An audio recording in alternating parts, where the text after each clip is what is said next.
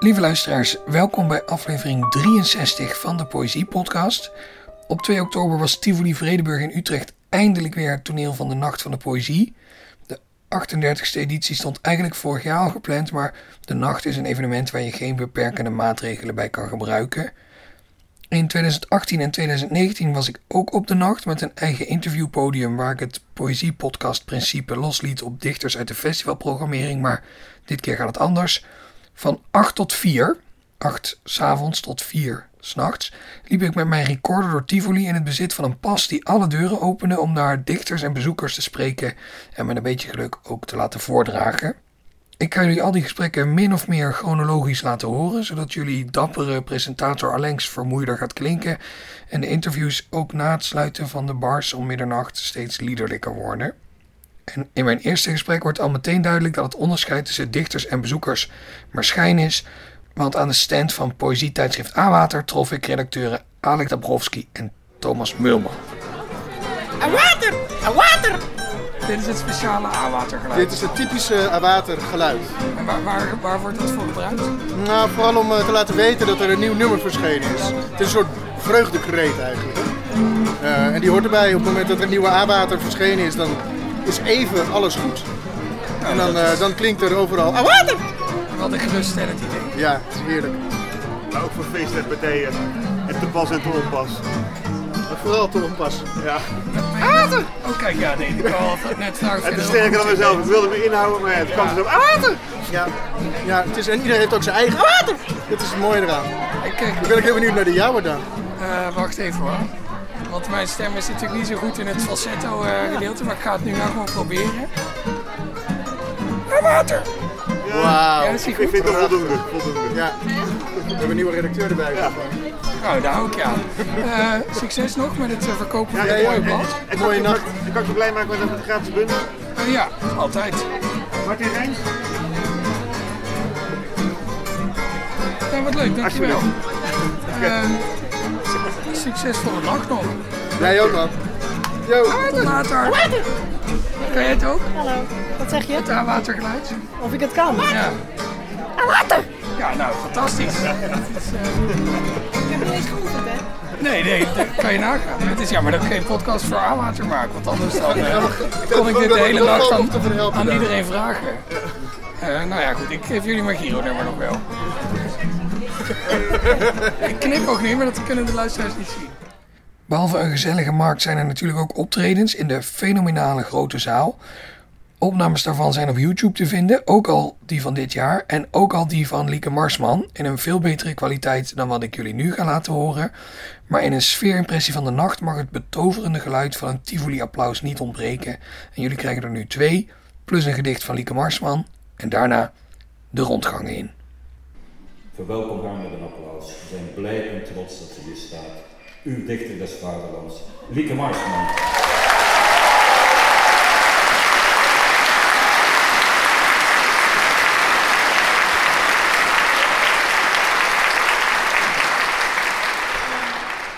Dank voor deze topaankondiging. Um, en goede avond, of goede nacht eigenlijk aan u.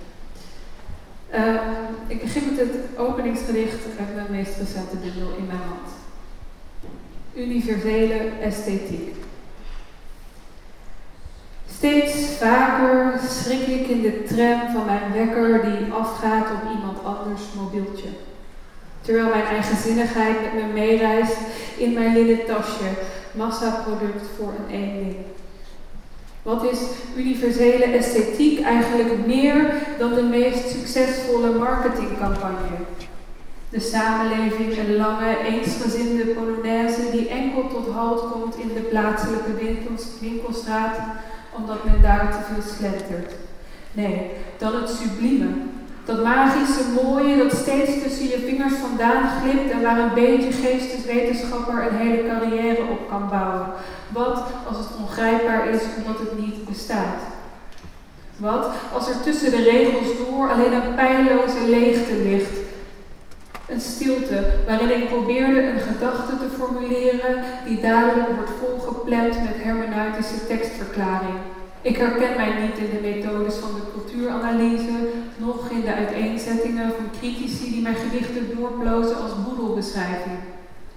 Wanneer ik me in een ruimte vol glasscherven naar het licht dans, een zin uit mijn eerste bundel werd door een interviewer eens tot een religieus ontwaken gebombardeerd. Het glas symbool voor iets. Voor wat? Terwijl er natuurlijk niets meer gebeurt dan een jonge vrouw in een vies café die danst tot het ochtendgloren. Waarschijnlijk was er drank in het spel, maar het was niet het bloed van Christus. Een ander schreef dat ik beter helemaal het dichten kon stoppen en ik ben ook wel eens pathetisch genoemd door mannen met verstand van de kamer. Kijk om je heen, door de hele geschiedenis heen, dat verdomde, verdoemen en minachten van emoties. Geen wonder dat we zijn aanbeland waar we zijn aangestrand.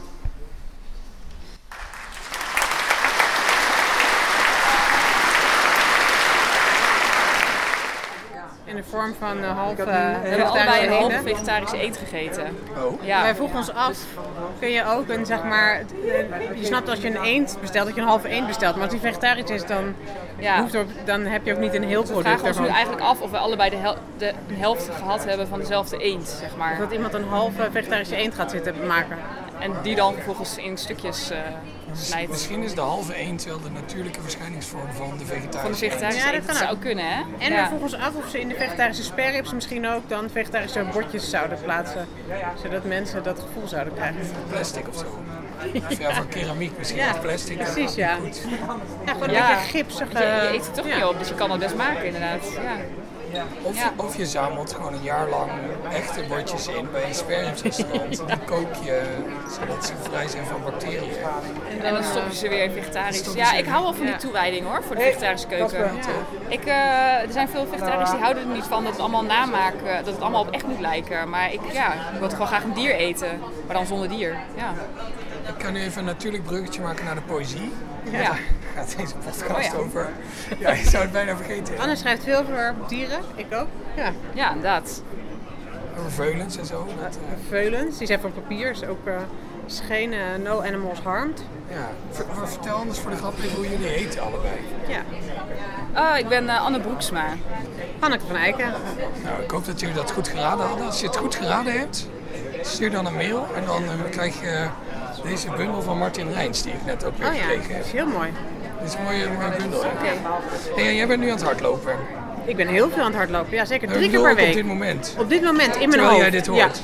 Ja. Oh, terwijl ik dit hoor, ja zeker. Want ik luister dus alleen maar Daan Doesburg zijn poëziepodcast of literaire podcast. Of als jij een eh, kookpodcast gaat maken, ga ik die ook luisteren tijdens het hardlopen. Goed idee wel. Ja, maar ik kan heel goed de meters maken als ik naar jou, naar jou luister. Ja. Ik zie ook dat ze eigenlijk nu staat te trappelen met haar voeten. Ja. Dat ze eigenlijk eh, niet stil De, kan de, staan. dat zijn de hoeven die, eh, die nog een beetje in mij klinken. Ja, Hey, het is nog vroeg in de nacht. Wat, wat zijn jullie wensen en plannen en dromen voor deze eh, nacht? Heel veel muziek overslaan. Ja, zoveel mogelijk poëzie. Ik heb wat zo'n Ja. hekel aan die tussenact. Ja, Er is nu zeg maar poëzie, hè? We staan in de rondgangen. Ja. Verklap ik even. eh, maar, maar ja, goed. Nee, ik zou, komen, komen jullie net binnen? Wij komen net binnen, ja. ja. Dus we hebben nog ook niks gezien. even hier de boel bezoeken. Maar hoe bedoel je poëzie in de rondgangen? Een, Nee, eh, een dus- randpaviljoen? dus- Ja, ik poëzie dus nu vanavond. poëzie Oh, ook bezig. oh, Ja. oh. Bijvoorbeeld eh, Ja. Edward van de Vendel hebben jullie al gemist. Oh ja, oh. Marsman, Jammer. ja, Ja. die is ook al geweest. Ik geloof dat later zit. Heb jij een eh, schema gedaan? Nee, ik was Niemand heeft een schema. Je, we Over weten, een eh, kwartier is Marie op Barnes. Oh ja, Dus nice. dan weten jullie dat. Maar het leukste vind ik eigenlijk ook gewoon binnenwandelen en dan denken, oh, en dan gaan zitten en dan Ja. niet meer weggaan. Ja, dat is en dan leuk. vervolgens balen dat er dus weer muziek begint. En dan snel Of weer een weggaan. acrobatiek act of zo. Ja, mogen ze gewoon schrappen. ja, maar drinkpauzes zijn ook belangrijk. Dus op zich, ja. Maarten van der Graaf wil ik graag zien. Heb ik gehoord om 11 uur, half 12, zo'n beetje. Want het, eigenlijk is het schema geheim, toch? Ja, Maar jij bent in de know. ja. Ja, ik heb dit eh, uit betrouwbare bron vernomen. En voor de luisteraars die net het raadspel goed hadden en nu denken, hoor ik nou Alexis de Rode op de achtergrond? Ja, dat klopt.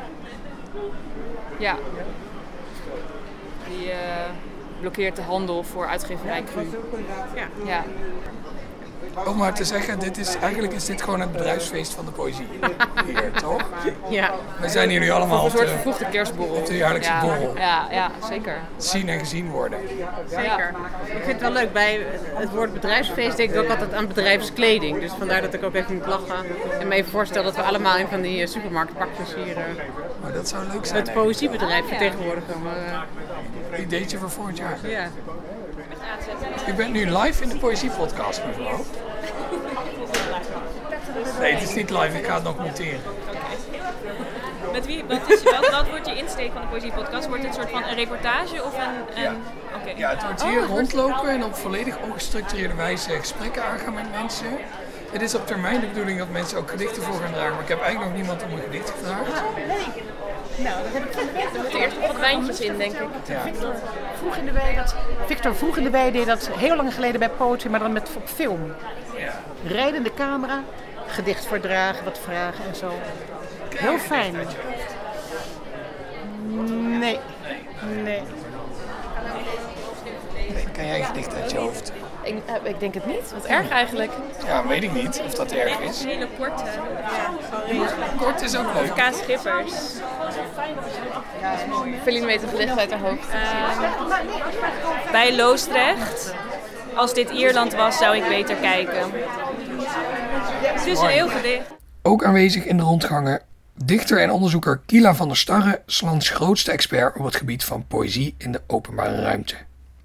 Ieder Geert is de meest op, in het openbaar geplaatste dichter, toch? Ja, Is voor dat Nederland dan en bij alle veerponten in Nederland gewoon het veer? Of, eh, Ja, bij eentje wel, minimaal, ja, Kijk. die ik ken. Ja, dat klopt. En in veel plekken waar ze heeft gewoond en gestudeerd en gewerkt. Ze heeft ook in Utrecht gewoond, maar daar is dan, hier is geen gedicht van haar. Dat vind ik zelf heel jammer. Ja, dat is gek inderdaad. Ja. Wel van Hanny Michalis. Ja, zo. En heel veel van CS, CCS Kroon. Ik laat Heel even die naam CCS vallen. Kronen. Ja. Ja, dat klopt. En bij haar aan tafel staat niemand minder dan Jentel van Stokkem, mijn gast uit de vorige aflevering. Het is geen toeval dat ze over CCS Kronen begint. Jentel heeft namelijk net het CCS Kronen stipendium gewonnen. Dat mochten we in de vorige aflevering nog niet bekendmaken, maar nu gefeliciteerd Jentel. Ze hadden in het juryrapport de titel van mijn bundel ongeluk verkeerd gedaan. Oh ja? Ja, er staat nu ik ben Emily. en dat is in het persbericht de wereld in. Nee, oh wat jammer. Maar binnen Iedereen de context van jouw bundel wel een mooie beschrijving. Ja, ja, het voelt wel alsof er iets creatief is doorgesudderd. Dus dat vind ik ook heel charmant. Ik denk dat Emily het gedaan heeft. Dat is echt wel leuk. Ik denk ook, ik denk ook dat dit een soort poltergeist fenomeen was. Moet wel. Zo even die backspace knop. Drie keer. Oké, ik ga plassen, want daarom was ik eigenlijk hier. Oké, is goed. Doei. Ken jij een gedicht uit je hoofd? Nee, denk ik niet. Dat zou ik ook zeggen. Nee, van mezelf of van een ander? Maar mij niet uit. Nee, ik ken enkel losse regels. Jij wel? Ja, Wauw. van mezelf of van een ander. Allebei dus. Ja, Ja, ik word er ook meteen heel zenuwachtig van, die vraag. Dan denk ik ook meteen, oh ja, maar dan moet ik het wel helemaal goed doen. Ja. Dan moet ik geen komma vergeten. dat maakt niet uit. Het klinkt nu alsof ik dit in scène heb gezet, maar toevallig komt Iduna Paalman uit aflevering 49 ook net aanlopen. Iduna, Idina. Hi, hi, hi, hi. ken jij een gedicht uit je hoofd? Deze recorder Ja. loopt. Maar die heb ik al een keer voorgedragen, toch? In de... Oh ja, dat is waar. Toen heb ik je die vraag Ja, gesteld. van... ehm, oh, wacht even hoor. Ja, ken nog. Ehm, teder en jong als werd het voorjaar, maar lichter nog dan zonder vruchtbegin. Met dunne mist tussen de gele bladeren zet stil het herfstgetijde in. Ja, heel mooi. Maar die heb je al, dus Ja, die kun je niet maar gebruiken. nu heb ik hem weer. nee, Maar van jezelf? van mezelf. Ken een gedicht van jezelf? Ja, ik ken wel een Ik gedicht ken van mezelf. stukjes, maar ik denk dat ik dan gewoon ergens, hier, ergens dat Ellen Dekwitsje ga doen, weet je wel. Van hier moest een middenstuk komen, maar dat ben ik vergeten. Dat soort dingen gebeuren. Wat ik altijd nog een heel erg goed moment in een gedicht vind. Maar jullie zijn dus allebei geen notoren uit je hoofd voordragers. Ik heb één keer een gedicht voorgedragen, of dat ik uit mijn hoofd had geleerd. Omdat dat werd opgenomen op camera. En dat heb ik je het dat dan... voor de gelegenheid uit je hoofd geleerd? Ja, omdat ik het mooi vond om dan in, in de camera te blijven kijken. Maar toen ben je het weer vergeten. Nou, ik weet niet of ik het... Ik zou het misschien nu kunnen, maar dan zou ik ook onzeker zijn omdat het alweer een tijdje geleden is. Ja, dat snap ik. Maar het is wel een gedicht dat ik zo vaak heb voorgedragen dat ik denk dat...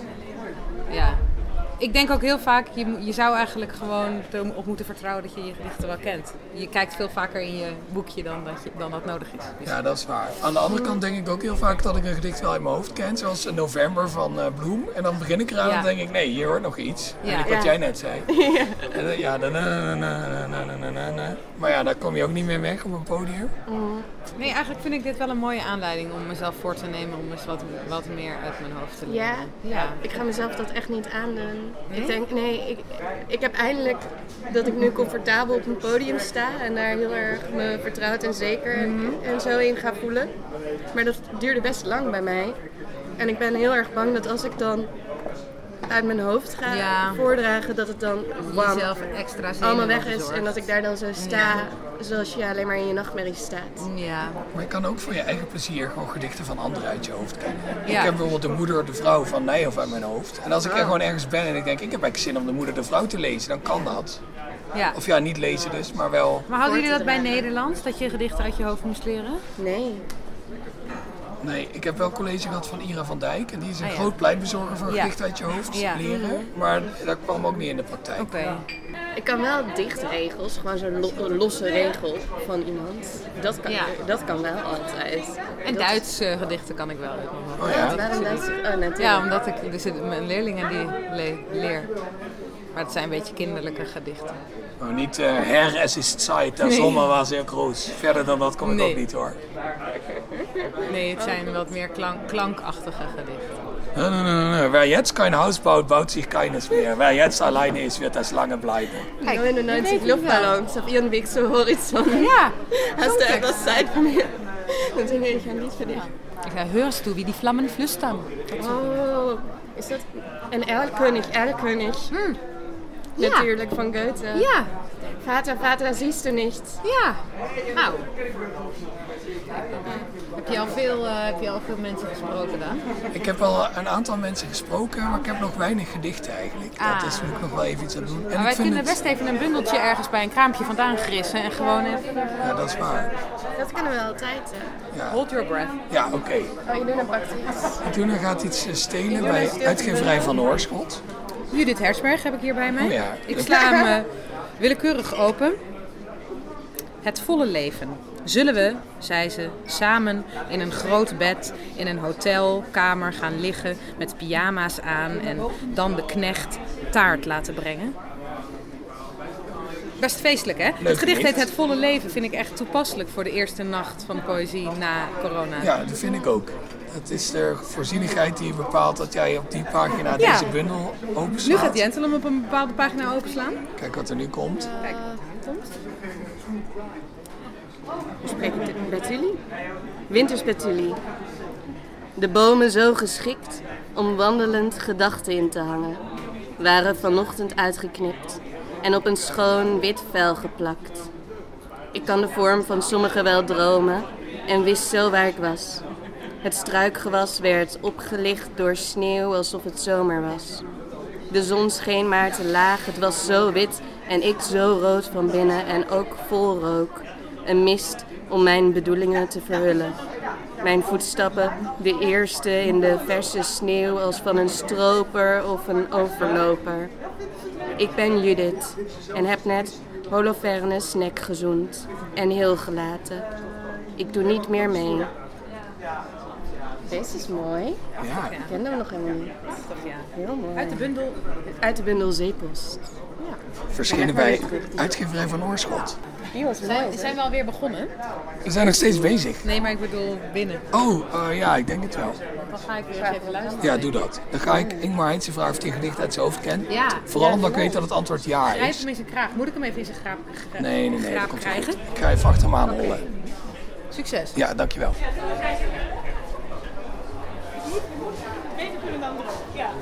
Ingmar, Ja, Daan. je bent nu live in de Poëziepodcast. Oh, hallo, hallo Poëzie Podcast luisteraar. Ik, ik luister ook altijd. Dat zijn jullie wat fijn straks mijn eigen stem te horen. Dat zou Ja. wel raar zijn. Ja. Ik heb net twee dichters gesproken die geen gedichten van zichzelf uit hun hoofd kenden.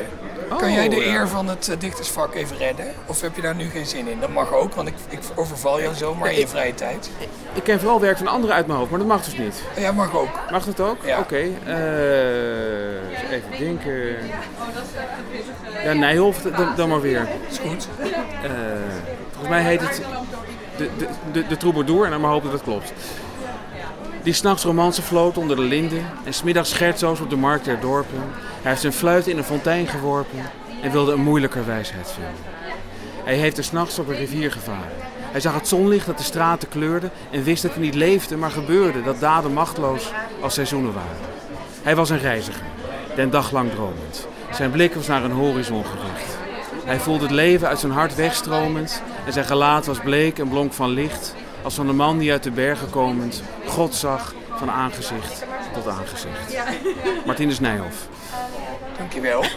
Ik vind dat Nijhoff er altijd heel goed in slaagt om over het geloof te schrijven. En dat je dan, als je niet gelovig bent, dat je het ook toch heel erg mooi vindt. Reken maar. Dat, ik, ben, ik ben het volkomen met je eens. Is, eh, ja, je, je, je denkt, het, het, het- hij, weet, hij weet het te verkopen eigenlijk. Die Jezus kruisigde is dat ook zo'n Ja, oh god, ja, hij sloeg een spijker door mijn... Oh, ja.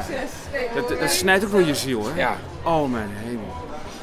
Ja. volgt hier, een, want dat kunnen we de mensen nu niet onthouden, een voordracht waar, van mij dan, denk ik. Ja, die kennen we niet uit ons hoofd. Nee. Maar het, het, het begin, ik sloeg een spijker door zijn hand en dan hij sloeg een spijker door Ja, ja, ja, hij heeft een spijker door mijn hand. Dat is heel mooi. hoor. Eh, ik vind vast nog wel iemand die ik voor mijn karretje kan spannen om dat voor te dragen. Ik het Ja, ik, ik, ik zit even, even te denken, ja, iets, iets, van mezelf, dat, dat, dat lukt volgens mij ook nog wel hoor. Ja. Eh, dus even denken, ja, eh, iets, ja oké, heel oud denk ik. Kijk, kom nog. Dat, dat moet echt heel ver komen. Ik moet het blad op, ik moet het op, op papier zien staan. Ik, ik, ben, ik ben de titel vergeten, maar het, het, het, het, is, het is geen Nijhoff meer. Eh, ik stond op de play en ik keek naar mijn schoenen en dacht... Hé Bal, wat een viezigheid. Ja, soms moet je pissen en soms moet je niezen. Maar doe dat nooit tegelijkertijd. Zo, begon ik toen ik 17 was. Oh ja. Ja. Vandaar was het een lange weg naar Nijhoff, dat begrijp je dan. Ja, precies. Ik hoopte helemaal inderdaad op, eh, je had een potlood in je haar, maar deze was ook mooi. Het- ja, dat, dat, is- dat is weer een... Nou, dat lukt misschien ook nog wel. Eh, nee, nee, wordt, misschien... Ja, het, het- als, ik, als ik er langer over nadenk, dan, dan, dan komt het wel denk ik. Maar ik doe bijna nooit iets van mezelf uit mijn hoofd. Nee, precies. Nou, ik vind, vind het al heel lief dat je het wil proberen. Ja, aan- aan- je bent een hele genereuze man. uit- ja. Nee joh, ik ken helemaal niks aan mijn hoofd. Nee. Ook, ook geen Ingmar Heitse. Nee, ook niet. Nee, het is wel treurig. Ik, ik, ik niet. ik, ken er wel een, gede- een, een, een, een kerstlied van Freek de Jong uit mijn hoofd, maar dat is heel lang. Oh ja, dat is Ik heb misschien... geen zin, want ik, krijg lamme armen. Dat moet ik allemaal weer uitknippen. Liefst onbekende? Nou oké, laat- laten we het proberen. Weet je wat, dan probeer ik het en dan faal ik en dat is dan ook leuk. Ja. Eh, voor de liefste onbekende. Wat ben ik blij dat ik je nog niet ken. Ik dank de sterren en de maan dat iedereen die komt en gaat de diepste sporen achterlaat. Behalve jij, dat jij mijn deuren, dicht of open, steeds voorbij gelopen bent. Het is maar goed dat je me niet herkent. Kussen onder straatlantaarns en samen dwalen door de regen. Weer verliefd zijn, weer verliezen. Bijna sterven van verdriet. Dat hoeft nu allemaal nog niet. Ik ben nog niet aan ons gehecht. Ik kijk bepaald niet naar je uit. Neem de tijd als je dat wil. Neem een maand, een jaar, de eeuwigheid en één seconde meer. Maar kom voor ik mijn ogen sluit. Verdomd, het is gelukt. Het zit toch ook nog ergens in mijn hoofd. Ja. Ja, hoe bestaat het? Ja. Ik weet niet waar het vandaan kwam. Ik voel het ook hier ergens, in mijn, zeg maar, boven mijn rechteroor zit hij. Ik weet niet waarom. Waarschijnlijk omdat ik altijd zo doe als ik iets niet weet. Ja, dat is wat de nacht eh, van de poëzie met mensen doet eh, misschien. Dan Zo gaat alles eh, open. Wat een nacht, hè? Ja. Heb, je Ever Mortier gehoord? Dat is helemaal te gek. Ja, was echt mooi, Oh, dat is goed. En meer mooie dingen, maar dat was voor degene wat mij betreft het hoogtepunt. En Lieke Marsman, maar dat, dat vind ik altijd goed. Ik heb van Lieke Marsman zelfs haar eerste gedicht opgenomen, stiekem. Dus eh, misschien hebben de luisteraars die net gehoord, weet ik niet. Dat, zou, zou, dat, dat, dat, dat, dat zou wel een groot voorrecht zijn voor die luisteraars als ze dat gehoord hebben. En als ze dit horen, weten ze weer of dat zo is. Maar waarschijnlijk knip je dit eruit, dat hoop ik tenminste wel. Ik denk het ook. Ik had er eigenlijk alleen opgenomen omdat ik het applaus in de grote zaal altijd zo mooi vind. Ja, dat, dat, dat aanzwellen, dat, dat, ja. Dat is een, uh, een zomerse regenbui of zoiets, maar dan een betere metafoor. Ja, het, het, het, is inderdaad iets fantastisch. Het is een Vredenburg applaus, dat zou ik iets zeggen. Nou, vooral nachtapplaus. Ja. Er is iets ook een beetje van iemand zet het in van... De, de, niet, het is niet, niet automatisch zeker dat iedereen klapt, zeg maar. Het is ook een, een ja en dan ja, ja. Dus, er zit ook een soort kritische massa in. Uit verschillende hoeken en opeens ja. En ook wel als ze zijn begonnen te klappen, dan gaan ze er ook mee door. Ook als je zeg maar, op het podium staat en denkt van nou, ik, denk, ik wil eigenlijk even, even door, want dit kost me gedicht. Qua, qua klaptijd, dan, dan ja. Dus dat is het ook. Ja, je moet niet te veel succes hebben, want dan kan je minder voordragen. Ja, dat, dat is toch... Ik, ik, ik, ik herinner me de grote dichter van de Graft die optrad en die inderdaad ook op een gegeven moment zo stond met een, met een arm als een oud-testamentische profeet omhoog. Een beetje, of eigenlijk meer een beetje van you shall not pass, een beetje Gandalf van, van hou op, want ik moet, ik moet verder. Omdat, omdat we op een gegeven moment zo opgezweept waren dat, dat ze naar elke strofe begonnen te klappen. Ja, die man was ook theoloog, die had, had, had zo'n fantastische opleiding in spreken genoten. Dus dat is echt een, die vulde die hele ruimte. Dat was een steen goede voordrachtskunstenaar. Dus ja, dus die, die maanden dus ook, die maanden het applaus weer, het werkte ook. Dus hij, bijna alsof hij het als een dirigent kon uh, op laten, laten stijgen en dalen. Nou, die, die, die mate van beheersing heb ik nog nooit gezien in een dichter. Eenzame hoogte, van de Graft. Herlees dat. De voordracht van Guillaume van der Graf destijds staat niet online, maar die van Erwin Mortier wel. Een link naar al die YouTube-filmpjes staat in de omschrijving bij deze aflevering. In de ingewanden van Tivoli Vredenburg vond ik wel een interessante plek om even na te praten. Oké. Erwin Mortier, welkom in het, uh, ja, hoe zou je dit noemen? Het, het, het, van uh, Tivoli Vredenburg. Waar, waar de vrachtwagens met uh, etenswaren voor artiesten binnenkomen. Hoe, hoe bevalt de nacht van de poëzie tot dusver? Nou, het is heel bijzonder, vind ik. Uh, het is toch altijd magisch hier te staan. Het is mijn tweede keer.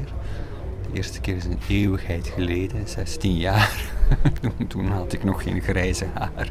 Dan was ik uh, net gedebuteerd of zo. Ja, het blijft toch uh, dat heel toegewijde publiek dat heel aandachtig luistert en toch ook los is, niet stijfjes is. Uh, die ook mix van jong en oud, opvallend veel jonge mensen.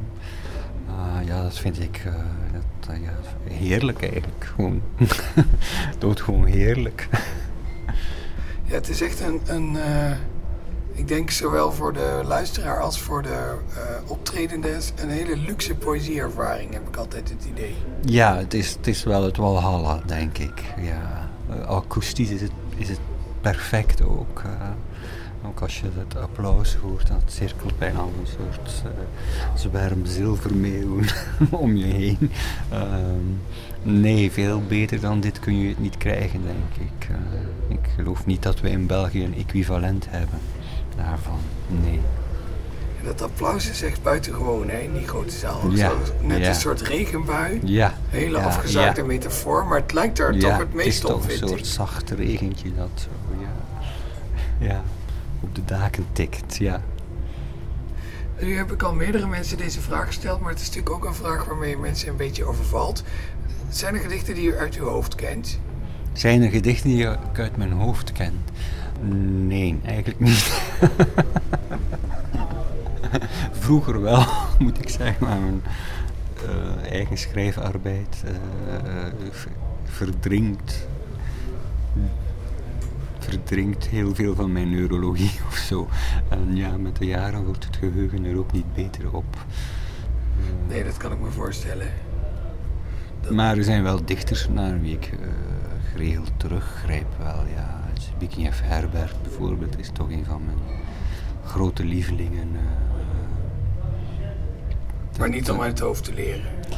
Ik probeer het altijd en het is zo, zulke schijnbare, eenvou eenvoudige poëzie en dan toch lukt het me nooit om het echt, om het echt te memoriseren. Dan valt er toch altijd een regel weg. Maar dat is de lastigste poëzie om uit het hoofd te leren. Van die poëzie waarvan je denkt, oh ja, ik weet het eigenlijk wel. Ja. En dan ga je het proberen en dan blijkt het eigenlijk inderdaad stiekem in regels die je over het hoofd ziet toch nog veel meer in zo'n gedicht te zitten Ja, dan je dacht. ja.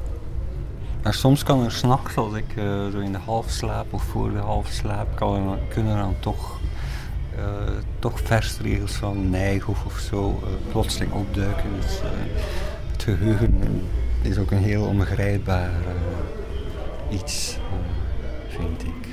Wat ik ook interessant vind is dat eigenlijk bijna iedereen die deze vraag stelt, die begint over Nijhoff. Ja? Ja, die, ja dat, of, ik weet niet of dat nou een, eh, een dichter is die zich heel Ja. erg leent voor het uit het hoofd leren. Of, ja, ik zou zelf Ja. bijvoorbeeld Bloem, dat vind ik echt een dichter die zich nestelt Ja. in het geheugen. Ja. En soms komen er dichtregels in mijn hoofd van, waar ik me, van, waar ik me dan afvraag van, van wie zijn ze dan?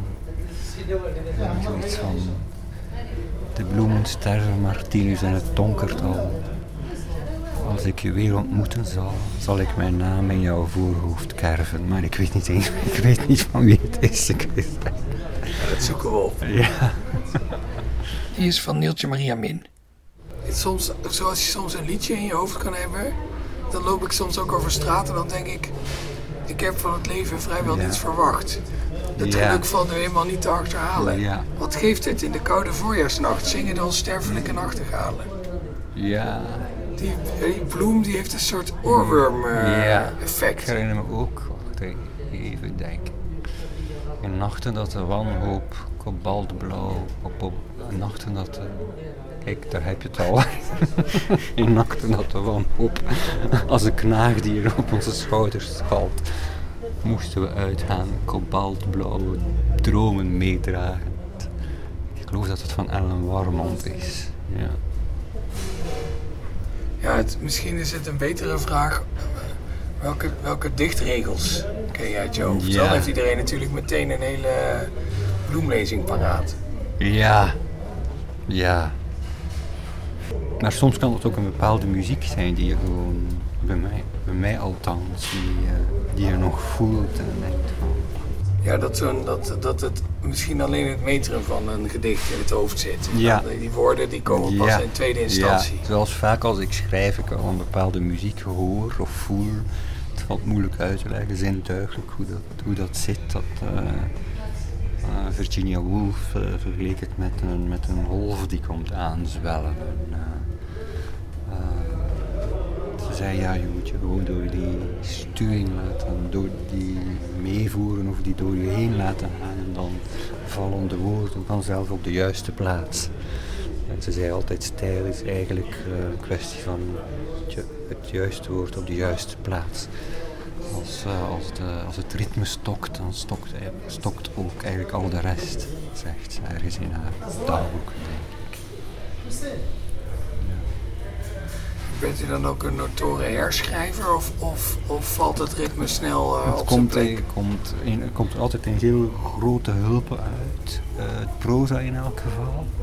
Eh, en dan, dan na een tijdje is het reservoir wat leeg. En dan weet ik, moet ik andere dingen doen. En dan keer ik er naar terug. En ik herschrijf niet zo echt, maar ik voeg nog dingen toe. Ik grijp nog dieper.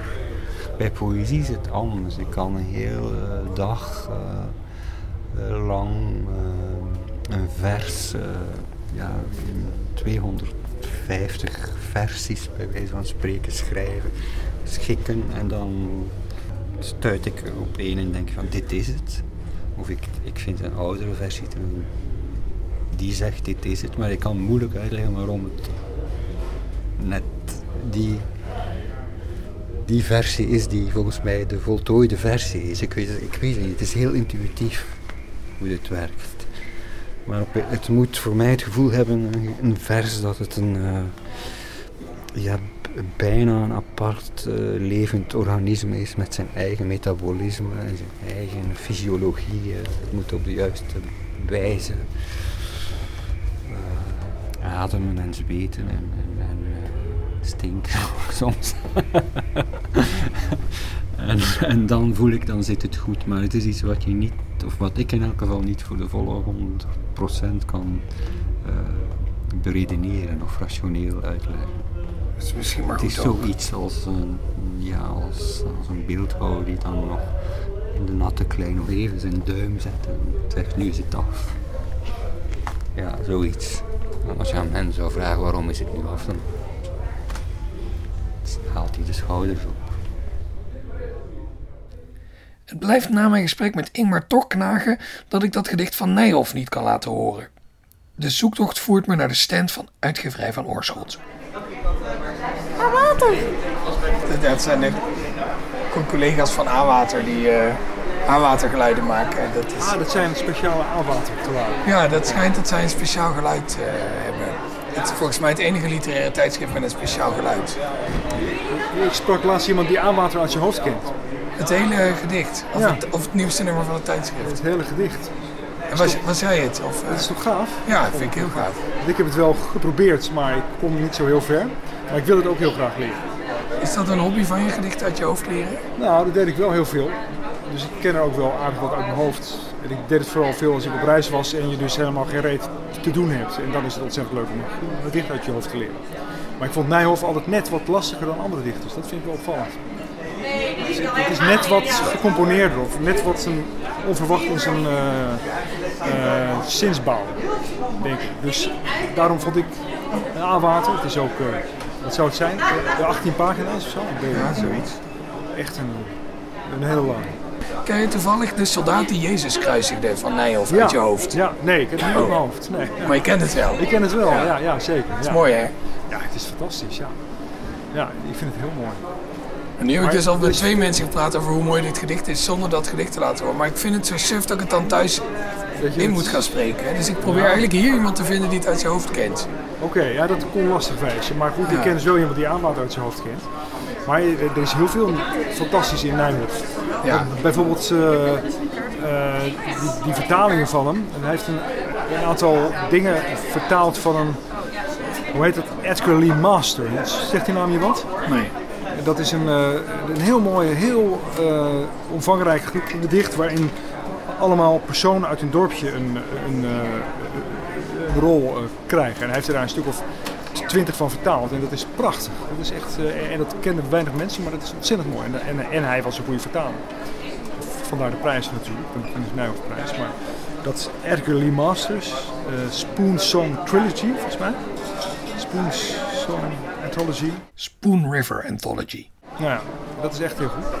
Dus dat moet je ook een keer. Dat, je moet ook iemand zoeken die dat uit zijn hoofd kent. Ja, dat is misschien nog moeilijker dan de soldaat die Jezus kruisigde. Waarschijnlijk wel.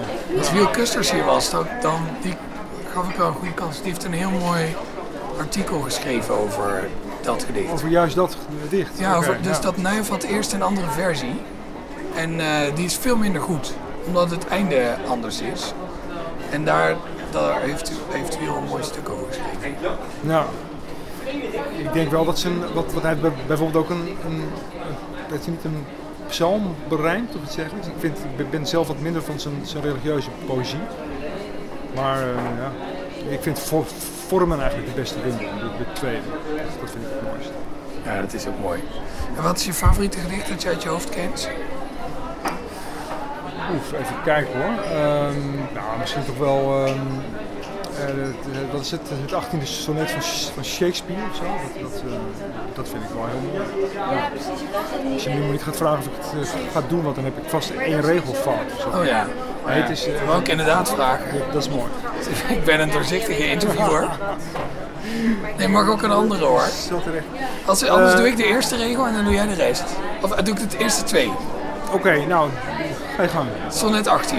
Ja. Dat is, als ik me niet vergis, Shall I compare thee to a summer's day? Ja.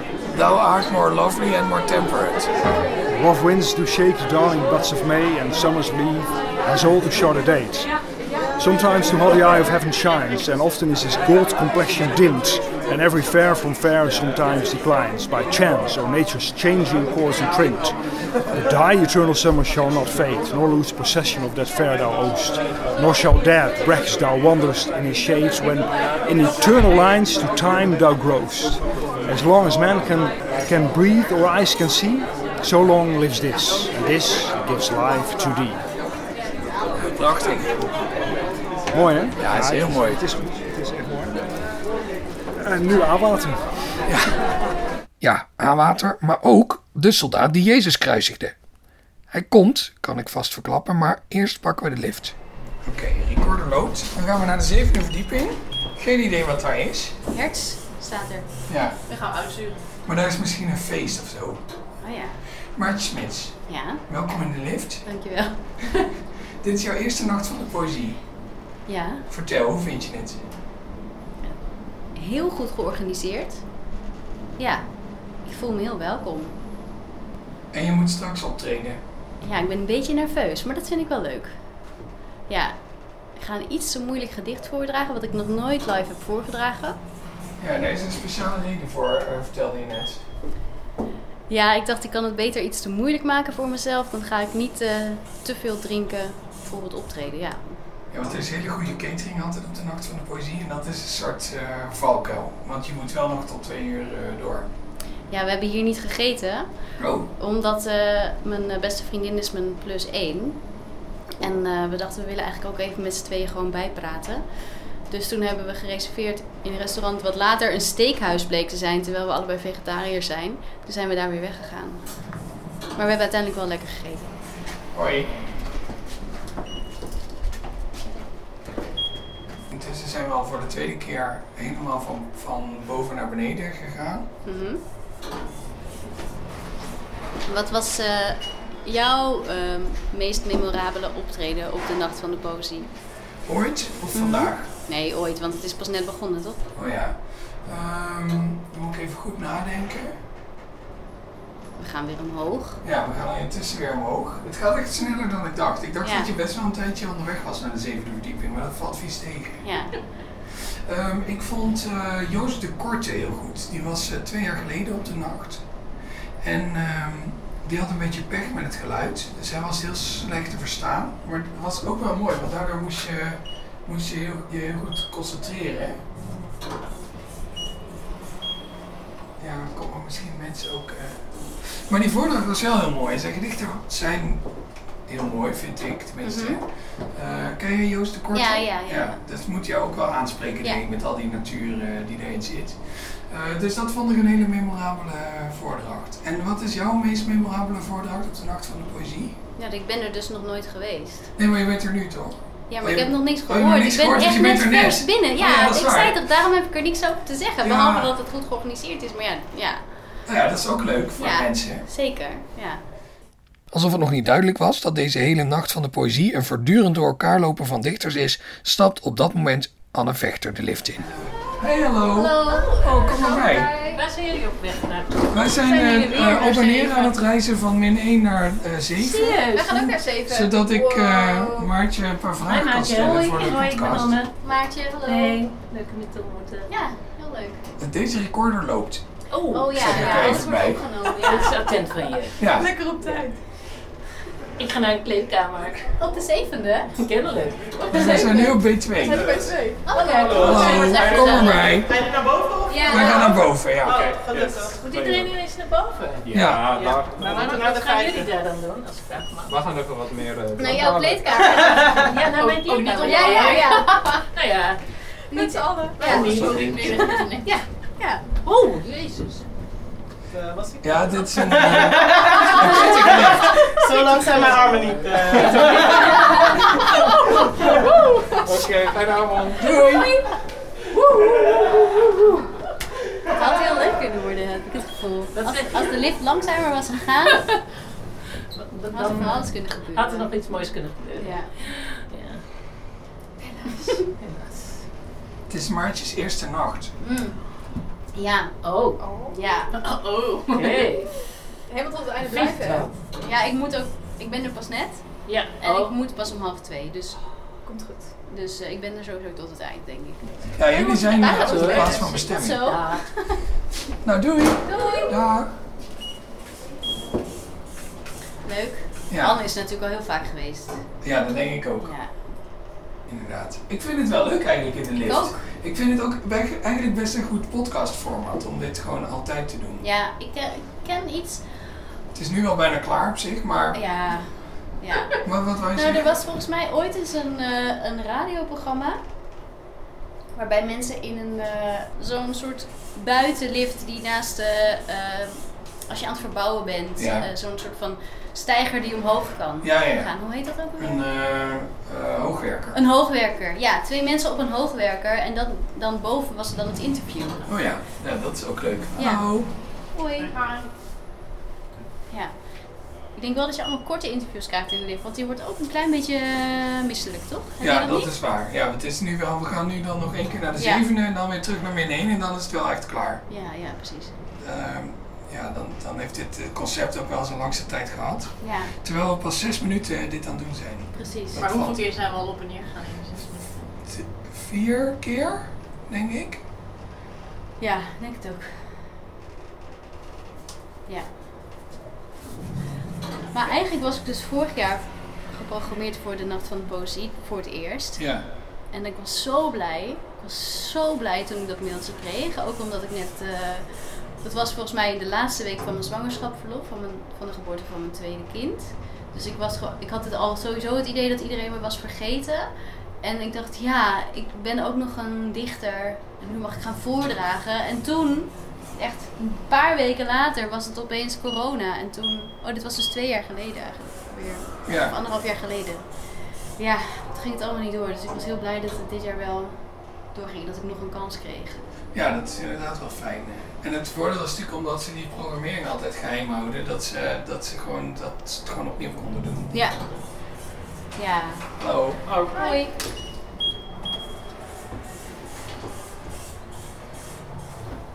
Ehm, nou, dat is eigenlijk precies goed, want volgens mij heeft dit interview een natuurlijk einde bereikt. Ja, ik denk het ook. Maar het was kan leuk. zelfs wel wat uit. Misschien wel wat uit, ja. kan wel wat uit. Ja. Een paar piepjes en hoi hallo. Nee, die piepjes die moeten er sowieso in, dat is echt Paar. goed. Ja, een paar. Ja, nee, oké. Je mag ook gewoon soms iets, eh, dat je er niet uithaalt, maar dat je gewoon wat stilte doet Ja. in plaats van de... Ongemakkelijke stilte. Ja. Ja, dat is heel goed. Ehm Maartje, Ja? heel veel succes. moet je Dankjewel. En, eh, Was wat- leuk om wat, met jou eh, in de lift te gezellig zijn. inderdaad om eh, met jullie negen minuten in een lift te staan. Mijn liftrecord, denk ik. Ja, voor mij ook. En ook het optreden van Maartje staat op YouTube. Inmiddels was de avond zo ver gevorderd dat de bar van overheidswegen dicht moest, wat in ieder geval backstage, maar ook in de rondgangen, de pret niet mocht drukken. Hij heeft het naar ons zin. Ja. Ja. ja. En komt dat door de poëzie of is dat ondanks de poëzie? Ik denk dat we vaker in de gang rondlopen dan dat we in de zaal zitten. Dus ik, ik denk ondanks. Ja, want ik kom jullie nu al voor de achtste keer tegen. Ja. Jullie zijn eindelijk bereid tot een interview nadat ik jullie gechanteerd heb. Ik, Ja. heb geen, eh, ik heb geen oriëntatievermogen meer eh, in deze gangen. Blijf maar rondgaan en rondgaan. Dus, en je komt elke keer weer nieuwe mensen tegen en jij, de, jou de hele tijd. Sowieso, eh, het is ook dankzij de poëzie natuurlijk. Ehm, ja, niet, maar de- ja, dat, dat is het probleem. Je wordt dan voor zo'n interview natuurlijk geacht om slimme dingen te zeggen over gedichten. Maar het is gewoon heel fijn om even in en uit een zaal te lopen en dan even iemand te horen of eh, eh, die muziek. eh, wat was het? De, de tenor? Oh Ja. god, heb ik helemaal zo'n verhaal. Ja, nou, dat was prachtig. Dat was eh, indrukwekkend. Ehm, en dat mogen we ook gewoon poëzie noemen vandaag. en de poëzie van Maarten de Graaf vond ik, eh, ik kreeg er bijna hallucinaties van. Oh, nou dat vind ik toch, eh, vind ik toch heel wat. Dat vind ik ook wel knap. Space op te trappen eventjes. Ja. Ik werd daar bijna paranoïde van. En waar kwam dat door? Heb je daar een idee van? Ja, het zijn allemaal woorden die ik dan ook zou denken als ik eh, in de war ben. Dan mag Ja, wel op zijn volgende, volgende bundel gewoon Ja, bovenlangs. Eh, ik, ik had voelde een me in de war. afspraak met Maarten om te interviewen nog, maar dat is mislukt. Hij is hij er nog. Hij, hij kwam niet naar de plek waar ik zou zijn, of ik, hij kwam wel, maar ik was daar niet. Dat zou allebei kunnen. nou, we hebben al vaker gehad dat we iemand twee keer tegenkwamen, seconden daarna, Oh terwijl je in tegenstelde richting liep. Tegen. Dit is de plek om mensen kwijt te raken. Ja. Ja, en terug te vinden. Het verbaast me dat we hier nu staan met z'n drieën en niet uh, Ja, mij niet. ergens anders Ik had dit opduiken. wel voor. Ik heb een gedicht geschreven voor het eh, eerst in tijden op vakantie vorige week. Oh, wat leuk. Ehm, en toen dacht ik, goh, dit heeft potentie man. Op een gegeven moment sta ik vast ook op de nacht. En ken je het al uit je hoofd? Nee. Oh, jammer. Nee. Ken je andere gedichten uit je hoofd? Eh, nee, nee, niet meer. Ik Oh. ken een eh, gedichtje van Toon Tellige uit mijn hoofd, maar dat kent, iedereen kent wel een gedicht van Toon Tellige uit zijn hoofd. Ik niet hoor. Oh. Nou ja, nee, dat moet ik je verschuldigd blijven. Ken jij gedichten uit je hoofd? Nee. Nee. Ik ben er heel, ik ben er heel gedicht uit slecht hoofd kent? Wat zei je? Ik? Ja. Oh ja. Dat vind ik leuk. Ja, het is- was het, was het een zo makkelijk ook? Ik weet nog wel dat, dat volgens mij Lot Vekemans er een project van maakte om gedichten uit haar hoofd te gaan leren. eh, en echt ook oproepjes deed van nou, eh, wat, wat, ja, wat zijn daar goede voor? Het is wel waardevol, denk ik, dat mensen gedichten uit hun hoofd leren. Ja, maar er Dan gaat er ook tijd in zitten. Ja, dat, ja, ja, ook wel, ja. Zal het waard zijn, maar... Als je een bepaald type mensen dat gedichten uit zijn hoofd kent. Ik denk niet dat ik ooit iets uit mijn hoofd ken. Ik kan ook nooit liedjes uit mijn hoofd. Of, of gewoon refreintjes. Zelfs de bekendste liedjes kan ik niet uit mijn hoofd. Nee, heb jij dat, heb jij dat wel? Ja, liedjes kan ik dan wel weer. Songteksten, die, die blijven wel hangen. Maar om nou een songtekst voor je te gaan declameren, gaat me ook weer een beetje ver. Dat hoeft ook niet, want gelukkig, en ik zet dit echt niet in scène allemaal, komt precies op dat moment Maarten van der Graaf aanlopen, die meteen over de psychosomatische effecten van zijn poëzie wordt verteld. Oké, hallo. Hi. Ja, ik, was onder, ik zei tegen Irma van ik word paranoia en, en ik krijg allemaal beelden. En Nou, dat vind ik, ik ben, goed. ik word ziek. Nee, dat niet. Ik word ziek van deze shit. Ja, dat heb ik nou. Dat is ja. toch mooi dat je dat kan Relatable. bereiken met je poëzie. Ja, ja precies. maar Eigenlijk het enige ja. wat ik wil. Maar als je echt in de war bent, hè, als je bijvoorbeeld heel dronken wordt, ik ben niet zo vaak high hoor, ik weet niet hoe dat is, maar ik denk dat het zo voelt. Als, als Komt in de buurt, ja. ja denk Was ik. dat ook jouw bedoeling of is dit een mooie bijvangst? Nou, dit vind ik echt een bijvangst. Ja. Ja. ja, ja. Maar hallucinant kan ik me nog wel voor. Ja, daar heb ik nog wel over nagedacht. Ja, misschien hallucinant. Dus in die zin het is heb oké. ik vind het super oké zelf. Ja, nee, ik ben hier heel blij mee. Ja. Goed zo, ja, het is best wel eh, iets fysiek eh, bijna. Fysiek. Ja, vet. Moet, moet jij wel mij nog hebben? Ja, zullen we even ergens... eh, Maar hier gaan we naar Hertz, naar het tweede balkon. Als we nou beloven dat we stil zijn, want misschien is hier dus een gevoelig concert bezig, dan gaan we gewoon even kijken wat er hier is.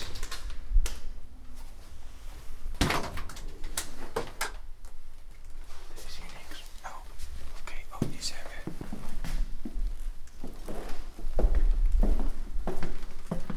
Ja. Nou, dit moet voor jou ook even wennen zijn, een lege zaal. Ja, ja dat eh, overkomt mij nooit. maar, heb, je al wel in een andere lege zaal opgenomen of is dit toch een primeur? Die Nee, mij dit is denk ik een, eh, een primeur. Ja, dat, dat mag ik graag horen. Dat die podcast toch bijzonder is eh, nu ik erin zit, snap je? Ja, nee, dat is nu weer er voor de tweede keer in zit. Ja, de eerste keer was met Cesar Vallejo. Ja. Er zei pas nog iemand dat dat een leuk gesprek was. Oh, nou, dat hoor ik graag. Ja? Nee, inderdaad, we zijn hier nu dus in de Hertz. Ja. Dat is de houten zaal in Tivoli-Vredenburg. Ja, alles is hier van hout. Ja. En ik zag hier vorige week Roxanne Gay. Oh, echt? Ja, maar ze was er niet echt. Ze was er op een videoscherm. Want Maar dat toch, is hè? toch nog een beetje de tijd waarin we leven. Ja, klopt. En waar, waar, waar praten Roxanne Gay over? Over babyolifanten. Mhm. En over een of ander reality-tv-programma waar ik nog nooit van had gehoord. Oh, daar kijkt ze graag naar. Ja, het schijnt. Ja, dat heb ik wel in een interview gelezen, maar ik ben ook vergeten hoe het heet. Dus dit is een ijzersterke analyse alvast van. Ja, dit gesprek gaat we- überhaupt heel goed. Ja, wat we allebei zijn vergeten. Ja. Ook, maar nu, zit- nou ja, goed, nu eh, zit je hier zonder mensen, zonder video, zonder Roxanne Gay, maar met mij.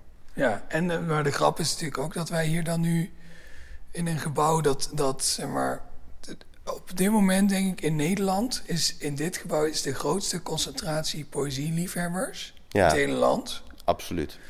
Met België erbij. En, en wij staan, ja, met België erbij inderdaad. En wij staan in dat gebouw in een Lege, volstrekt ja. lege zaal. Ja, dat zal toch iets te maken hebben met... ehm, ja, dat mensen die met van poëzie ja, dat toch opzoeken, hè? Die eenzaamheid. Ja, dan ontlopen ze de rest weer, ja. ja. Oh ja, dit zijn we gewend. Ehm, nee, maar dat is het bijzondere aan dat je denkt... Hoe, waar komen al die mensen die van poëzie houden toch vandaan? Dat denk ik altijd als ik hier ben. Ook als publiek, want ik kom ook elk jaar eh, als publiek. En dan denk ik, hoe kan het nou eigenlijk dat dat... Ik, ik- ze zijn er. Dat vind ik altijd in- interessant aan. Dat het allemaal lukt. En een beetje eng. Ja. En ook een beetje eng. Ja, dat je denkt, oh. Zoveel.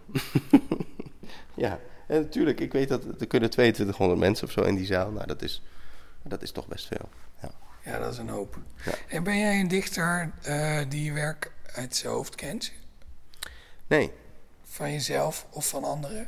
Ja, van anderen ken ik wel dingen. Heb je misschien zin om in deze lege zaal Ja? een gedicht voor te dragen van iemand? Ja, heb ik wel zin in. Ken je toevallig het gedicht De soldaat die Jezus kruisigde van Martinus Nijhoff uit je hoofd? Nee. Oh, nou ja, goed. Ehm, eh, nee. eh, d- d- waarom, een andere. Waarom, waarom wil je die zo graag? Ja, omdat ik dus eerder vandaag een gesprek had met Ingmar Heitzer. Ja. En geheel door mijn eigen schuld kwam dat gesprek op de soldaat die Jezus kruisigde van Nijhoff. En, en het is gewoon eh, dramaturgisch heel wenselijk dat dat gedicht voorgedragen Nou, daar ga ik wordt. het van voordragen. Oh, dat is ook goed. Je pakt nu je telefoon, dat zeg ik dan ook wel even bij. Ja, het is eerlijk. Ik ken het niet uit mijn hoofd, maar er werd mij gezegd dat het dramaturgisch mooi zou zijn. Het is ook Als echt een prachtig gedicht trouwens. Ik Ja, gun jou dat je dat dan nu leert kennen, denk ik. Nee, nee, ik ken oh, het. je kent het wel, Ja. maar je kent het niet uit je hoofd. Nee, gek. Ik bedoel, hoeveel Nee, dingen... ik ook niet. Nee, Dus daarom. laten we wel wezen. Hoeveel dingen die je kent, ken je uit je hoofd. Wil je dat op het podium doen of hier? Want eh, we zijn nu toch in een lege zaal. We staan nu op het tweede balkon. We staan nu op het tweede balkon. Ja, Even ik weet niet hoe we naar beneden... Hoe moeten we naar beneden komen dan? Ja, ehm, Springen. nee, dat misschien niet. Maar, maar we- ja, we- weet je, ik heb een liftpas, dus eh, we kunnen overal heen. Ja, dit heb ik gele... Ja, ik heb ook een... een, een... Nee, ik doe het gewoon hier. Oké. Ik, heb, ik, heb, ik heb hier die, die... Ik heb een geschiedenis met het gedicht. Het werd ons voorgeschoteld door meneer Van Walsum van Nederlands. In ehm HAVO 5 dan, denk ik. En eh, ja, dus toen hebben we het al gelezen. Want het was natuurlijk wel heel... eh, ja, ook wel een heel eh, fijn sonnet voor de vrome school waar ik toch ook wel op zat. Of sonnet, gedicht bedoel ik. En we hebben dat helemaal uit elkaar gehaald, herinner ik me. Ja, sowieso hebben we toen veel over Nijhoff gepraat. De wandelaar, vroeger Nijhoff. En toen dacht ik, oh, maar de decadentere Nijhoff... die heeft iets misschien ook wel te maken, hè, dacht ik dan als tiener... met Baudelaire. Want ik had net De Bloemen van het Kwaad... in die soort dubbelvertaling, die Nederlands-Frans... van Hozemans gelezen. En toen de- deed meneer Van Walsen mij aan dat ik daar iets over mocht vertellen aan de andere kinderen. Over de overeenkomst tussen Nijhoff en... Nou ja, dat was natuurlijk eh, zelfmoord, althans. Nee hoor, maar goed. Ze zagen me aankomen. Ik heb het gevoel dat ik je dit al wel eens heb verteld. Het, volgens mij niet. Ik vind dit een heel mooi verhaal. Oh, gelukkig. En het ook heel herkenbaar. Ik heb dit gedaan met een, een spreekbeurt over de passiespelen in Tegelen. en specifiek het gebruik van klassieke muziek daarin. Zo van, je er keihard zat te nerden op iets waar je zelf heel veel van houdt. En dat iedereen denkt, "Wat- wie is dit? Ja, Waar- waarom hele gebeurt het? spreekbeurt lang hoor je het geluid van messen die geslepen worden. Precies, die je daarna één voor één in je rug zal ontvangen. Oké, van Martinus Nijhoff, de soldaat die Jezus kruisigde. Wij sloegen hem aan het kruis. Zijn vingers grepen wild om de spijker toen ik de hamer hief. Maar hij zei zacht mijn naam en heb mij lief. En het groot geheim had ik voorgoed begrepen. Ik wrong een lach weg dat mijn tanden knarsten. Er werd een gek die bloed van liefde vroeg. Ik had hem lief en sloeg en sloeg en sloeg. De spijker door zijn hand in het hout dat barstte. Nu, als een dwaas, een spijker door mijn hand, trek ik een vis, zijn naam, zijn monogram, in iedere muur, in iedere balk of stam, of in mijn borst of hurkend in het zand. En antwoord als de mensen mij wat vragen, hij heeft een spijker door mijn hand geslagen. Wat een ijzersterk gedicht, hè? Ja, dat is wel echt een heel mooi gedicht. Ja. Maar eigenlijk vind ik het ook wel passen dat jij dit nu voordraagt. Toch wel, hè? Hè? Ik bedoel, binnen jouw oeuvre... Met die refo-kop van je. dat jij dat dan nu zegt. Ja, dat zou leuk zijn. Als, Ja. als katholiek. Ja. Eh, nee, maar, maar ik bedoel, ja, jouw, jouw werk gaat, gaat eh, meer dan dat van Nijhoff, denk ik, over het spanningsveld tussen eh, eh, het, het, het, het gereformeerde geloof en eh, de moderne wereld. Ja, dat zit, dat zit vooral in Worm en Engel, inderdaad. Ja. ja. En eh, nou ja, dit gedicht. Ik bedoel, dit, dit, de, in boodschap is dit heel religieus, maar qua vorm is het ook juist heel virtuoos. En, en eigenlijk, het had ook van Menno Wigman kunnen zijn. Ja, dat is Dat waar. is ja. het knappe misschien wel van eh, wat Nijhoff hier doet. Ja, ja, het is zo vroom. Hè? Het is echt wel heel vroom. Ja, maar niet op een irritante manier. Nee, heb echt vroom. het, eh, Ja. ja, oh nee, want echt vroom is voor jou niet irritant. Nee, niet echt per se. Nee. En Een beetje valsig vroom is, is, dat is wel heel storend. Maar als het echt.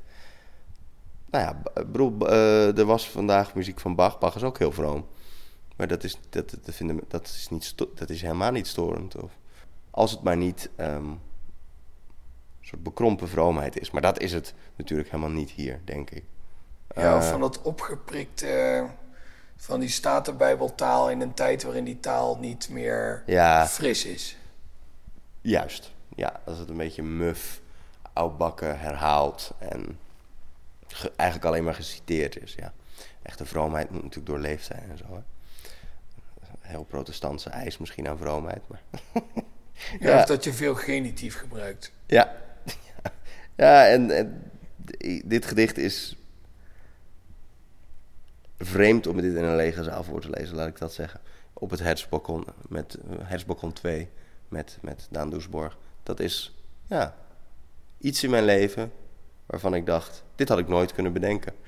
En toch Ja, is het gebeurd. Ik ook niet. Nee, Als, als eh, toch, ja, de wonderenkunst van het podcast maken heeft het weer tot stand gebracht. ja, precies. Ja. Op een normaal festival mag je verwachten dat het naarmate de avond vordert steeds minder poëtisch wordt. Op de Nacht van de Poëzie lijkt het tegenovergestelde aan de hand, want ik heb nog drie gesprekken voor jullie. Allemaal opgenomen tussen 1 en 3 en allemaal met een gedicht erin. De eerste is Liesbeth Lagemaat, die dit jaar de grote poëzieprijs won met haar bundel Vissenschild. Liesbeth Lagemaat, wat fijn dat we even kunnen spreken in deze wervelende backstage. Ja, zeg dat wel, ja. Je bent opgetreden op de Nacht van de Poëzie, hoe was het? Nou, ik vond het eh, heerlijk om hier eh, eh, dat optreden te mogen doen. Het is, dit is altijd een hele mooie eh, zaal. En, en nou ja, ik had het daar met wat andere dichters over. Van die zaal die door de architectuur, het, je wordt echt omarmd als je optreedt. Door het publiek zit rondom je heen. En dat, dat is eh, echt heel, heel fijn. De akoestiek in Vredenburg is natuurlijk eh, fenomenaal. En eh, ja, dat merk je ook als je daar staat. Dus je, je, je hoeft helemaal niks meer met je stem te doen. Ik, ik hou ook echt wel van een mooie, kleine, ingetogen voordracht. Hoeft niet altijd, maar juist op een avond zoals je nu ziet dat er allemaal eh, bands met vuurwerk en zo, vind ik het ook wel heel mooi als, als je dan met poëzie juist een hele andere richting op gaat. En dat, is, dat komt eh, helemaal over. Dat, eh, ja, je kunt echt letterlijk een speld horen vallen. En mensen zijn heel geconcentreerd aan het luisteren. Dat is heel mooi, ja. En dichters, ik spreek uit ervaring, maken natuurlijk de gekste dingen mee als het aankomt op podiumomstandigheden en eh audiokwaliteit. Maar Ja. dit is natuurlijk wel een beetje de, de eredivisie van de Ja, poëzievoordracht. ja dit is, eh, dit is eh, zeker ja, helemaal. je komt daarop en je, en je staat meteen op je gemak. Het is heel fijn. Ja. Alle wilde voor de zaal en voor de geluidskwaliteit en de hele ambiance. Ja.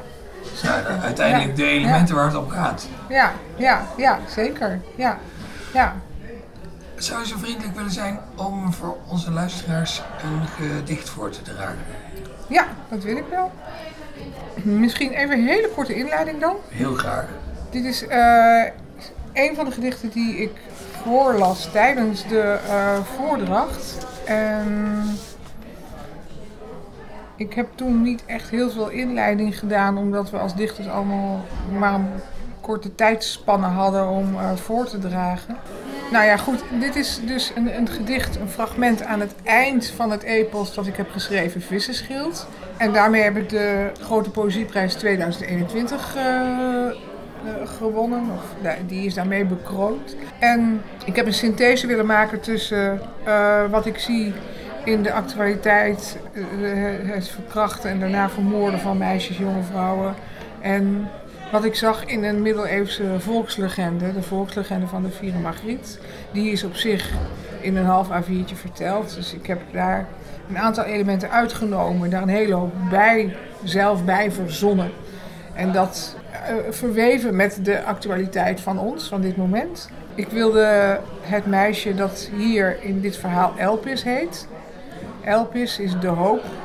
Eh, je weet dat eh, Pandora opende de kruik en het enige wat overbleef was de hoop. Alles vloog uit die kruik, maar de hoop bleef over.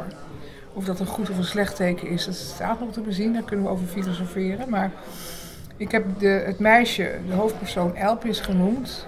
Omdat de hoop, het, ja, hetgene is van waar gaan wij goed om met de hoop. In, dit, in mijn verhaal wordt dus in feite de hoop vermoord en verkracht. Kijk naar de politiek van vandaag. Wij gaan niet goed om met de hoop. We denken alleen maar dat alles slecht is en alles gaat kapot. En we moeten echt op een andere manier gaan leren denken. Dus vind ik. Het meisje Elpis is dood. En ik geef haar een hemelvaart als ultiem eerbewijs. En dan lees ik nu voor hemelen. En dan zie je hoe dat meisje dat ervaart. Hoe zij ten hemel stijgt. Hemelen. Zoals druppels vloeien in een schaal, maar voel ik mij, Elpis, elke waterspat, een glasblaas haast, miniemer dan stuifmeel. Vochtparels spreiden zich en wassen tot wolk en al die spetten ben ik, uit kristal gegoten zonder een ziertje gewicht. Om mij heen alles koel, zoals zon zich op water verstrooit en troost weet. Dein ik op de thermiek van de ochtend, hoger nu al. Op sluiers van dauw word ik gedragen, opgetild, diezelfde dunste druppelrag. En stijg ik hoger, de weteringen meetlint, uitgerold in het veld. In een schaduwtombe van wilgen en vlier, een doodstille vlek. In vorm een soort uitgestrekt lichaam van keien en slijk dat gloeit als brons.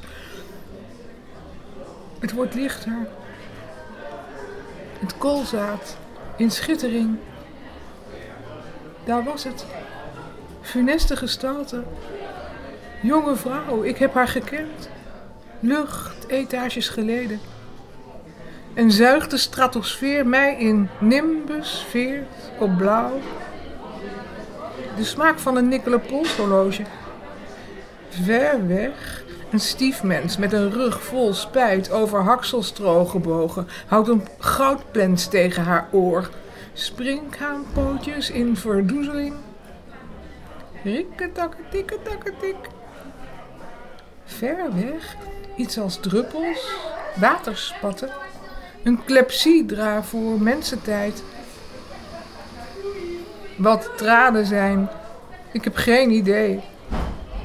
Om me heen kobaltenswerk en hemelkoelte.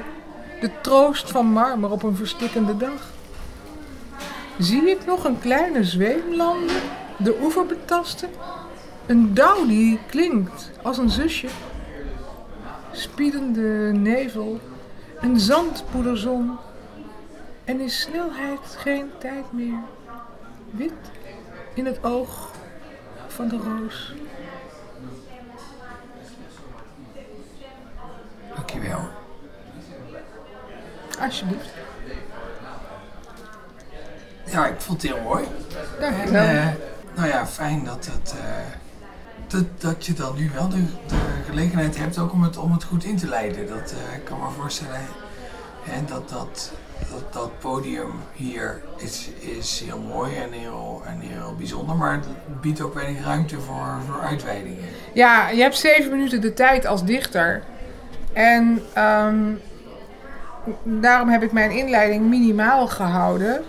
En ja, normaal gesproken vertel ik wel iets meer. Als je een interview hebt van een half uur of van drie kwartier of van weet ik veel, dan kan je, dan geef je het publiek wat meer eh, achtergrond. Maar dat, dat kon niet. En, maar ik dacht ook eigenlijk een beetje van, nou ja, iedereen heeft toch dat NRC-artikel van gisteren wel gelezen. Want er stond een groot stuk in NRC waarin van alles wordt verteld over de bundel. Juist een heel mooi interview door Obe Alkema. Zeer goed interviewer vindt. Maar dat is natuurlijk niet zo bij een festivalpubliek. Die hebben niet echt allemaal die NRC gelezen. Dus nou, maar dat geeft ook helemaal niet. Prima, Als er prima. een festivalpubliek is waarbij je ervan uit mag gaan dat iedereen dat artikel in NRC gelezen heeft, dan toch misschien wel dit festivalpubliek. Ja, maar eh, ja, je bent jezelf altijd aan het eh, verbeteren. En eh, ik denk nu van, ik, ik, ik vond, ik ga de voordracht natuurlijk terugzien, hè, want het wordt, is allemaal gefilmd en zo. En, en eh, mensen kwamen naar mij toe die zeiden dat het heel erg goed was. Dus eh, nou ja, oké, dat is fijn, dat wil ik ook wel geloven hoor, het ging goed. Maar ik, moet, ik ga de volgende keer, een, schrijf ik een paar zinnen op papier om het even meer in te leiden dan alleen maar. Want mijn inleiding was alleen maar.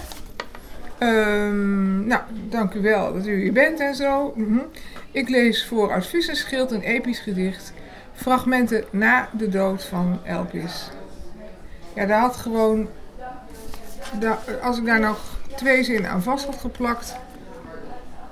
Was het. Want mensen hebben heel, krijgen heel veel te horen en te zien op zo'n avond, hè?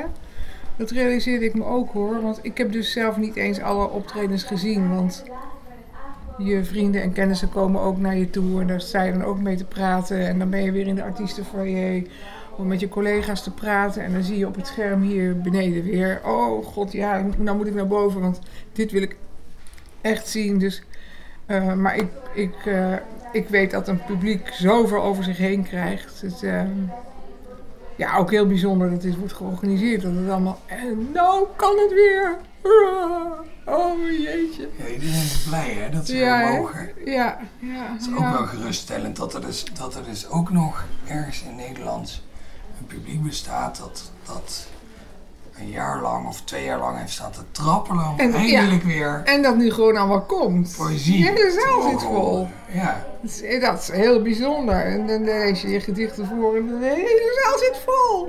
Dat is echt fantastisch. En Al die jonge mensen daarvoor.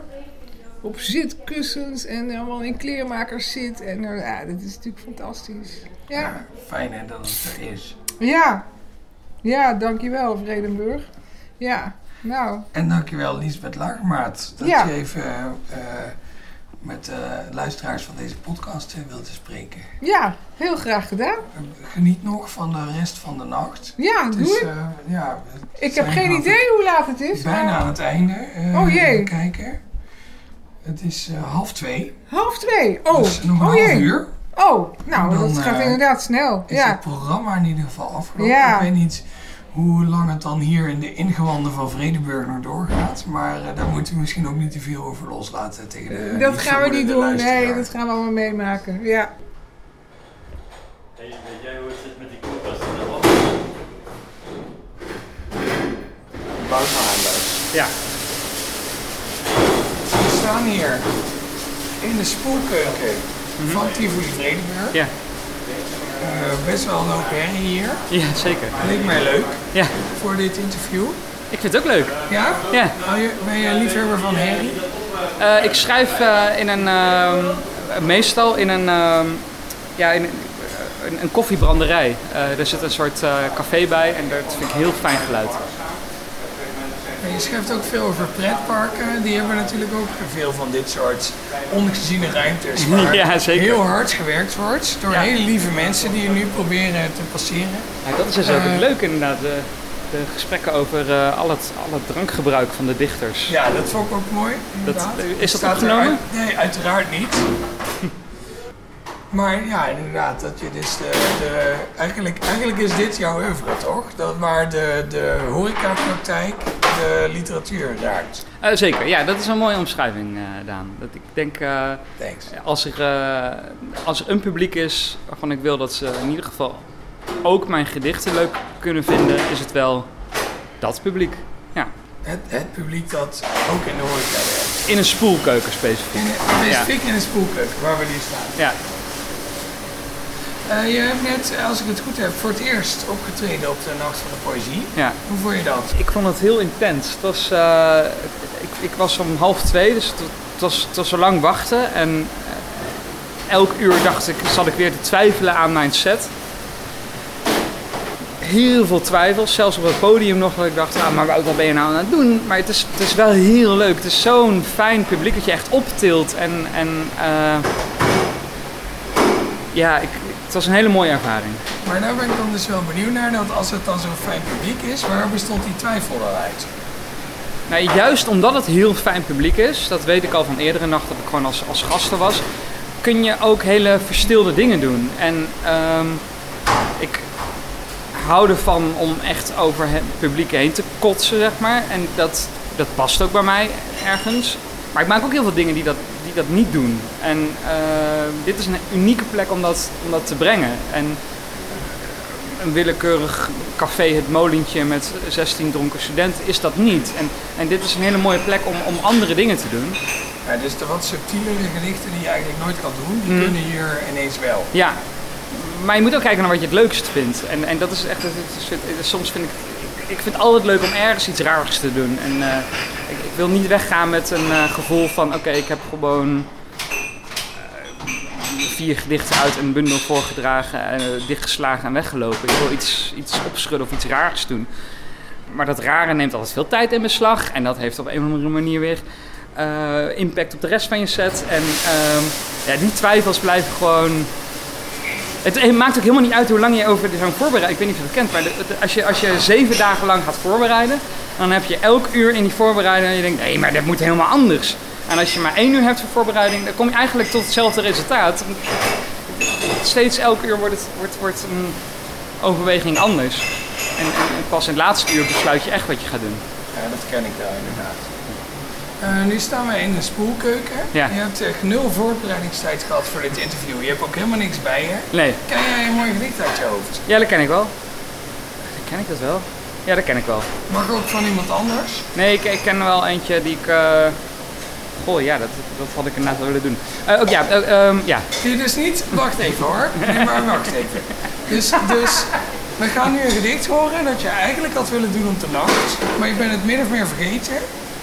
En Ja, mijn je- lampje ging aan tijdens de laatste regel. En toen dacht ik, als dat, als dat niet was gebeurd... Dan had je deze nog gedaan. Ja, precies. Ja. Dus eigenlijk hebben de mensen die nu deze podcast luisteren, maar, aan, en die niet naar de nacht zijn gekomen, ja, die hebben eigenlijk gewoon een goede keuze gemaakt. dat is wel de bedoeling. Ja, ja, ja. ja. Oké, nou, kom maar door. Oké. Het valt mee. Ik heb haar jaren niet gezien. Ze heeft een kind nu. Of nee, nee, twee. De tweede zit boven achter de Playstation. Het huis ruikt naar nagellak. Zij ruikt naar nagellak. Ik zeg, ik heb je lang niet gezien. Hij zegt, er is een heleboel gebeurd. Ja, denk ik. Ja, het zou ook nogal vreemd zijn als er al die tijd niks was gebeurd. Als er precies hetzelfde op onze huizen waren blijven zitten als zoals we elkaar ten achterlijf. Ik op die groene bank met het koffiezetapparaat van opa. Zij met die plastic bloemen naast de televisie. LP-hoes aan de muur. Ingelijste landkaart van Australië, ik. Van de Faroe, zij. Op de weg terug naar huis denk ik... Nee, er is toch niks gebeurd. Oké, ze heeft twee kinderen met een man die onmiskenbaar Jasper heet... en vandaag moest werken in Amersfoort, maar verder eigenlijk niks. Ze wrijft nog steeds over haar linkeroog... met het kus, kussentje van haar rechterhand. Ze heeft dat trekkende spiertje bij haar slaap. Niemand heeft aan de details gezeten. Dankjewel, Wouter Anders. Ik ben best... eh, Ik heb al twee biertjes op. Ja, nou ja, dat is precies het juiste aantal biertjes, geloof ik. En wil je nog iets zeggen tegen de spoelkeuken van Tivoli Vredenburg? Ehm werk ze nog, hè? Dankjewel, hè, werk ze. Ik heb nog één gedicht voor jullie, of eigenlijk een half gedicht. Ik heb nog wel meer dichters geïnterviewd, maar zoals denk ik wel duidelijk wordt uit dit gesprek met Maria Barnas dat jullie zo gaan horen, was het tijd voor de dichters en voor de interviewer om een punt achter de avond te zetten, of in ieder geval zonder recorder door te gaan. Oké, het is, eh, even kijken hoe laat het is. Dat is op dit tijdstip. Het is vijf voor twee. Echt enorm laat. Of heel vroeg. Of heel vroeg. We, we eh, functioneren nauwelijks nog. Maar ik zit toch hier aan deze tafel met Maria Barnas, oude bekende van de luisteraars van deze podcast. Eh, hoe gaat het op dit godloze uur?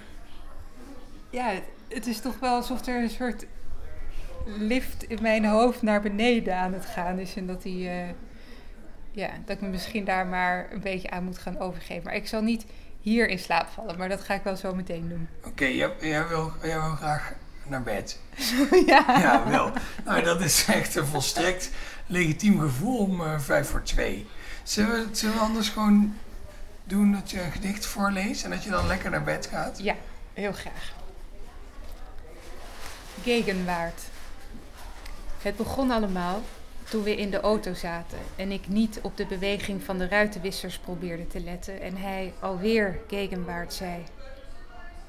Ik vermoedde dat het misschien iets was tussen het zwiepen van de wissers over de voorruit wanneer ik de weg voluit nu kon zien en de razende nu bomen verder in ons leven dat zich nu voltrok en dat ik niet wist waar we heen gingen, maakte dat we min of meer eeuwig op deze plek in hetzelfde licht blijven flakkeren.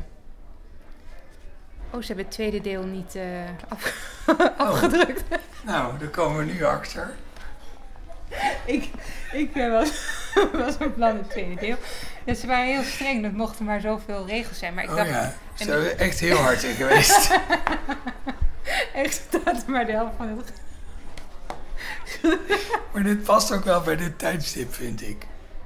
Dat dat Ja, er gewoon niet klaar. is. Ja, dit was het. Nou, dankjewel Maria Barnas.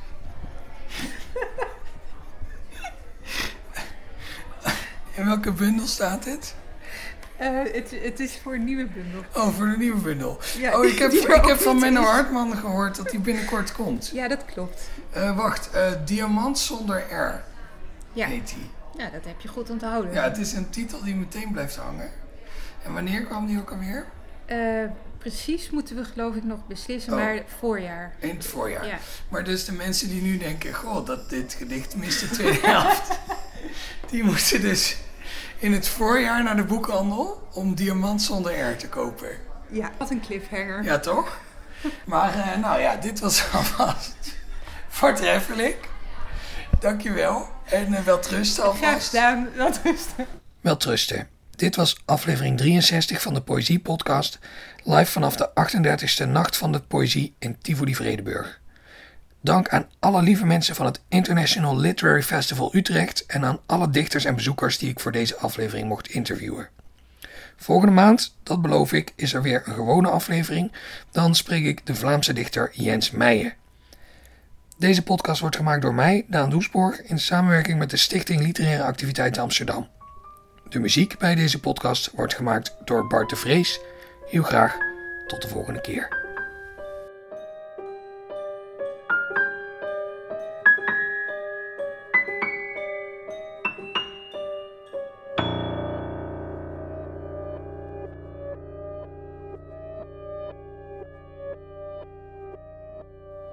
Je luisterde naar een aflevering van de Poëzie Podcast. Daan Doesborg is schrijver en presentator. In 2010 werd hij Nederlands kampioen Poetry Slam. Momenteel werkt hij aan zijn debuutroman, die zal verschijnen bij uitgeverij Van Oorschot. De Poëzie Podcast wordt mede mogelijk gemaakt door de Stichting Literaire Activiteiten Amsterdam. Bij ons draait alles om literatuur. We maken programma's voor de hele stad, online en offline. Al onze podcasts zijn ook te beluisteren via onze website www.sla.nl slash slaakast. Dit heb je gewoon altijd achter de hand. Dat komt gewoon goed. Als dat zo de auto, de auto is geweest en, en Sanne Pieters heeft even verteld dat ik nog steeds aan mijn debuutroman werk. En dan doe ik dan nog een paar van die grappige stukjes die ik over had. Ja, ja, precies. Ja. Dat, daar komen jullie dan. En ook Ja. daarvoor hoor. Ja, wij vullen je gaten op. Ja. Top. Hoe gaat het met je debuutroman? Nu gaat hij uit. Gaat hij